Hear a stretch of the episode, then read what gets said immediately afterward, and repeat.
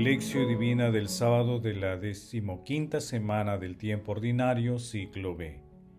Miren a mi siervo, mi elegido, mi amado, mi predilecto. Sobre él he puesto mi espíritu para que anuncie el derecho a las naciones. Isaías capítulo 42, versículo 1. Oración inicial. Santo Espíritu de Dios, amor del Padre y del Hijo, ilumínanos con tus dones para que podamos comprender los tesoros de la sabiduría que Jesús nos quiere revelar en este día. Otórganos la gracia para meditar los misterios de la palabra y revélanos sus más íntimos secretos. Madre Santísima, intercede ante la Santísima Trinidad por nuestra petición. Ave María Purísima, sin pecado concebida. Paso 1. Lectura.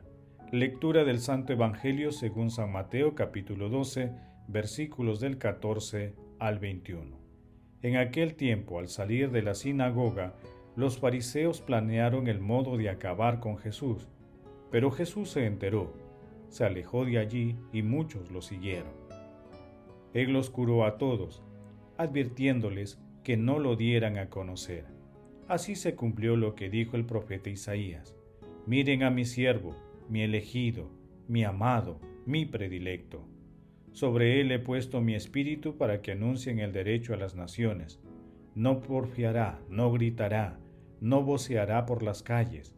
La caña resquebrajada no la quebrará, ni apagará la mecha que apenas arde, hasta implantar el derecho, y en su nombre esperarán las naciones. Palabra del Señor, gloria a ti, Señor Jesús.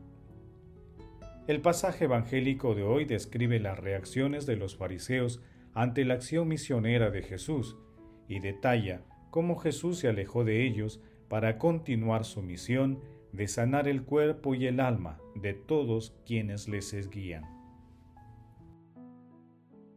Asimismo, el evangelista, inspirado por el Espíritu Santo, señala el cumplimiento de la profecía de Isaías en el texto denominado primer cántico del siervo de Yahvé, donde se prefigura a Jesús el Mesías.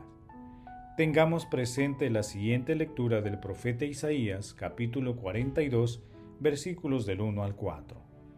Como reflexionamos ayer, la hostilidad de los fariseos contra Jesús sigue aumentando hasta llegar al extremo de querer acabar con él. Sin embargo, dicha persecución no causa temor en Jesús. Al contrario, lo anima a seguir con fidelidad su misión salvadora, acogiendo a los más necesitados con todo su amor y misericordia. Nuestro Señor Jesucristo es la puerta de entrada para acceder al conocimiento más lúcido y profundo que puede alcanzar nuestra alma, el amor y la misericordia, la bondad y la humildad sin fisuras, que son Dios mismo.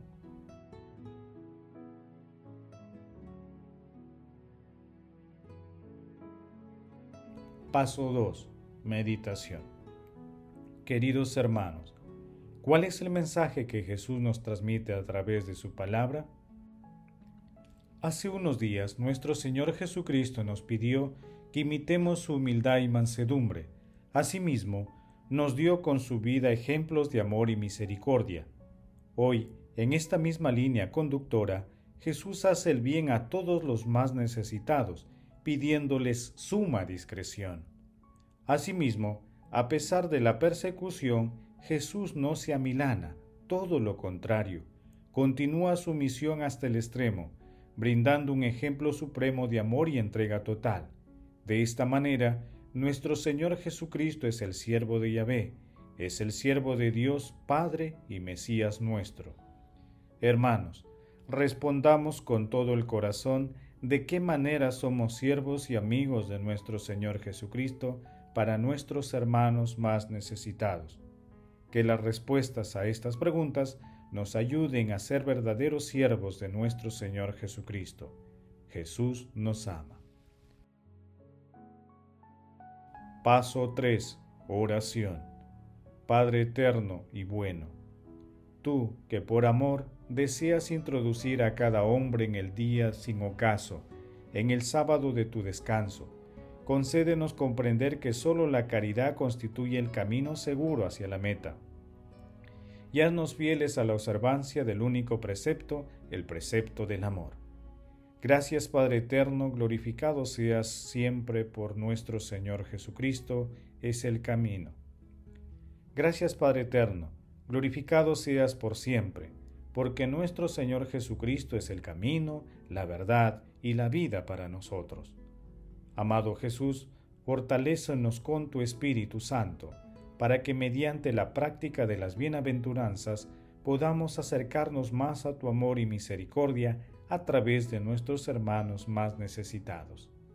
Espíritu Santo, que la profecía de Isaías y el llamado que Dios realiza a los apóstoles en el monte Tabor, en la transfiguración de nuestro Señor Jesucristo, nos hagan comprender las enseñanzas de Jesús y las podamos llevar a la práctica. Amado Jesús, que nuestros hermanos difuntos que encomendamos a tu misericordia se alegren en tu reino. Madre Santísima, Madre de la Divina Gracia, intercede ante la Santísima Trinidad por nuestras peticiones. Amén. Paso 4. Contemplación y acción. Contemplemos a nuestro Señor Jesucristo, que con su vida nos muestra que primero está la voluntad de Dios Padre y luego las reglas humanas, pues es, es el sábado pues el sábado es para el hombre y no el hombre para el sábado. Como dice San Juan Crisóstomo, Cristo superó la ley, no como un adversario, como si fuese enemigo del legislador, sino en unión con el legislador. Los profetas anunciaron sus viajes y cambios de lugar y la intención con la que actuaría. Contemplemos a nuestro Señor Jesucristo con un texto de San Hipólito de Roma presbítero y mártir. Esta es nuestra fe. Fue el Padre quien envió la palabra. Juan capítulo 1 versículo 1. Al fin de los tiempos, le dijo que se manifestara a rostro descubierto, a fin de que el mundo al verlo pudiera salvarse. Sabemos que se hizo hombre de nuestra misma condición, porque si no hubiera sido así, sería inútil que luego nos prescribiera imitarle como maestro. Juan capítulo 13 versículos del 14 al 34. Juan capítulo 13 versículos 14. Juan capítulo 13 versículo 14 y 34. Porque si este hombre hubiera sido de otra naturaleza, ¿cómo habría de ordenarme las mismas cosas que le hace a mí, débil por nacimiento, ¿Y cómo sería entonces bueno y justo? Para que nadie pensara que era distinto de nosotros, se sometió a la fatiga. Juan capítulo 4 versículo 6. Quiso tener hambre y no se negó a pasar sed. Tuvo necesidad de descanso y no rechazó el sufrimiento. Obedeció hasta la muerte y manifestó su resurrección, ofreciendo en todo esto su humanidad como primicia, para ofreciendo en todo esto su humanidad como primicia, para que tú no te descorazones en medio de tus sufrimientos, sino que aún reconociéndote hombre, aguardes a la vez lo mismo que Dios dispuso para él.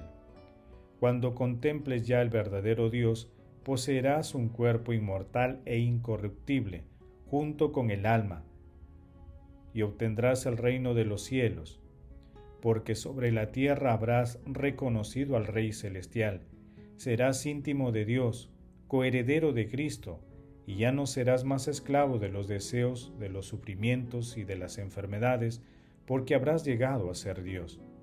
Cristo es el Dios que está por encima de todo.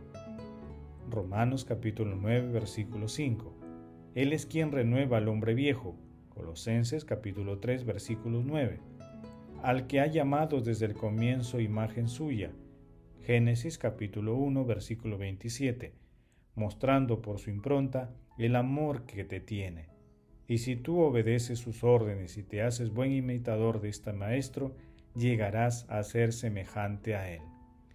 Queridos hermanos, pongamos toda nuestra esperanza en nuestro Señor Jesucristo y pidamos al Espíritu Santo los dones para fortalecer nuestra fe en su amor y misericordia que las palabras sea parte de nuestro alimento espiritual. Asimismo, que la oración y las obras de misericordia formen parte del diálogo permanente y diario que tengamos con la Santísima Trinidad. Glorifiquemos a la Santísima Trinidad con nuestras vidas.